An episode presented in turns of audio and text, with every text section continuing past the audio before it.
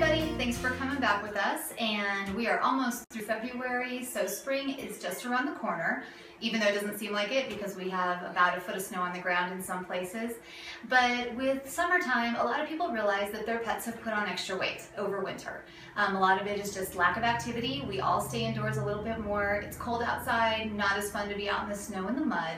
And so they'll pack on a little bit of extra pounds and come in asking us about how to lose that weight and what is the best diet for their pet. And if you go into a pet store, you walk into your veterinary clinic, anywhere like that, you'll see there's a ton of options out there for food. Everything from different brands, different types, recommendations. So in order to really find something that's specific to your pet, you want to talk to your veterinarian for that.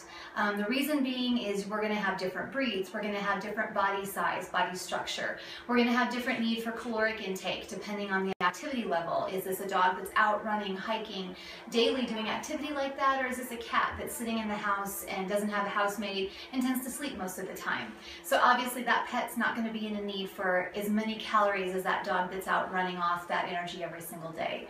Um, so those are all things that you want to talk to your veterinarian about and you want to really find something specific that's going to be designed for them and is going to make them the healthiest that we can. When you do go in and you pick up a bag of dog food, and here's just some samples for you, you're going to take a look and on the sides of those food bags there is a ton of information there and a lot of information about what's included, what's not, what is that first ingredient, and many of those things can be really deceiving, and it's really hard to read that. Um, so one of the recommendations we have is a couple websites you can go to. One is VIN.com, and that stands for the Veterinary Information Network. You can also go to the AVMA website, which is the Animal Veterinary Medical Association, or the, yeah, oh my gosh. um, American Veterinary Medical Association. And you can go to both of those. They are a login site, but there's actually a section there that's for pet owners only. And you can click on those. They will give you information about nutrition, house training, if you adopt a new pet, introducing them to your current pets that you have at home, just a ton of information that you might like to have. And one of the things that they do break down for you is understanding a little bit more what all this information means um, because it can be really overwhelming when you're trying to read them, a little bit deceiving at times. Um, so we'd recommend that you go there. But if you have a situation where your pet's a little bit on the heavy side, or maybe there's a medical issue going on, we definitely recommend you talk to your veterinarian. They can help you find the diet that's going to be best for you. So Donna sent in to us um, asking some questions about her cat, and unfortunately it's a cat that we haven't seen, and it's having some eye issues. It did sound like um, Donna had taken the kitty to her veterinarian. They've done numerous testing, done some great follow-up on that, but still haven't really had a diagnosis. Um, so I spoke with Dr. Lovingood here at the clinic, and he said if you're in a situation like that, and you're pretty sure that you're seeing some kind of changes to the vision, some kind of changes to the eyes, something abnormal, and you've run the diagnostics and haven't been able to really find anything, a visit with the specialist would probably be the next recommendation. Um, I don't know if you're local here, anybody who may be having the issue who's local to Colorado to this area. We have a great ophthalmologist who is in the Denver area and also comes down and sees appointments in Colorado Springs. Um, so that would be where Dr. Lovingood would send you next. And if anybody has a question like that, they want to get in touch with a specialist locally and they're not quite sure how to find them, you can always give us a call here at Aspenwood and we can put you in touch with the right person.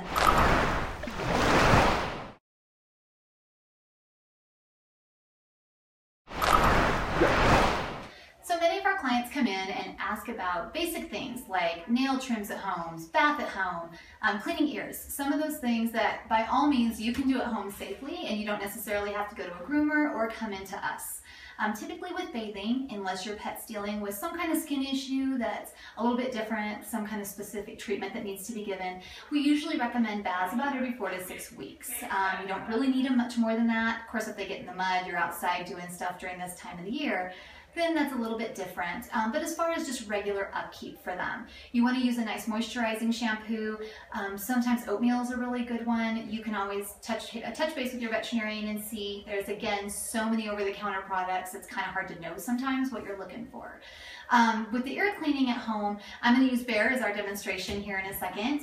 Um, but he's one of the things that we have um, that the doctors recommend is a Pharmaseb. It's a good just as needed type of cleaner.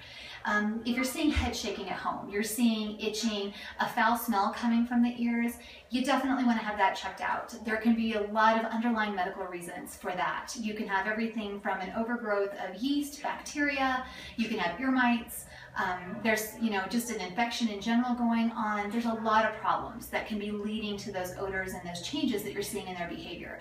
So that's something that you want to make sure you find out what it is and you're treating it appropriately. But if we're just talking about regular cleaning at home, you know, using this ear cleaner after bath time is a good thing to do so that once a month when you're bathing or whatever your frequency is, using that. Um, keeping in mind when you're giving them a bath, you don't want to make those ears a moist environment because that's a great place for yeast and bacteria to grow.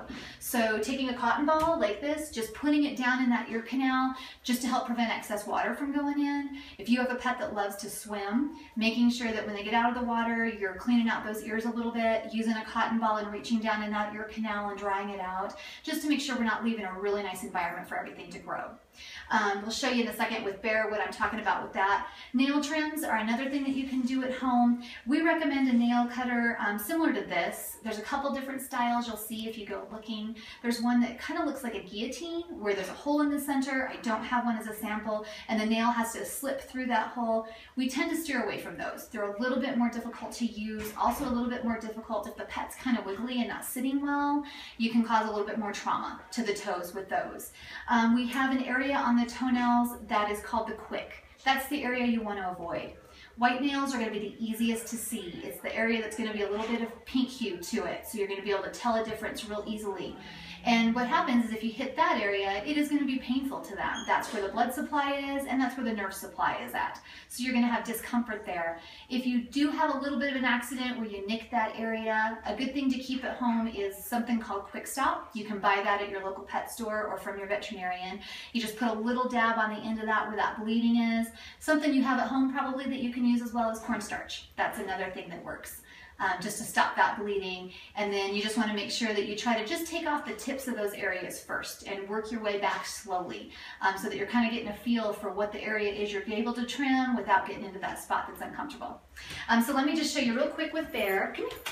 Come here. Come here. And Bear can be a little cranky, um, so we're not going to do a whole lot with him. But when you're getting ready to clean the ears, you want to, and he's got a ton of hair here, you want to pull up the ear pinna like this so that you're really opening up that ear canal. And when you're taking your cleaning solution, you can actually put this right inside and just put a couple little drops and then you want to really work it around. Whether they're dealing with a medical issue and the doctor has you treating that at home, or if you're just cleaning, you want to work that around so that you're massaging that area. And their eardrum is way down in here deep. So if you're going in with just your finger and a cotton ball, you're never going to be able to hit that, ear, uh, that eardrum and cause damage. So you're just going to want to reach down in there. You're going to want to clean, and his ears are pretty clean right now, but you're going to want to have cotton balls that come out with no debris on them, ideally. And so that's the kind of process you're going to use. We don't recommend using a Q-tip or anything like this because that is going to allow you to get down in there too deep where you could cause some trauma. And if you want to give us a call, we're always happy to have you come in. We can sit down with you, go through a nail trim, go through an ear cleaning for you just so you feel more comfortable at home. And that's something that you can do for your pet without having to head into the vet clinic.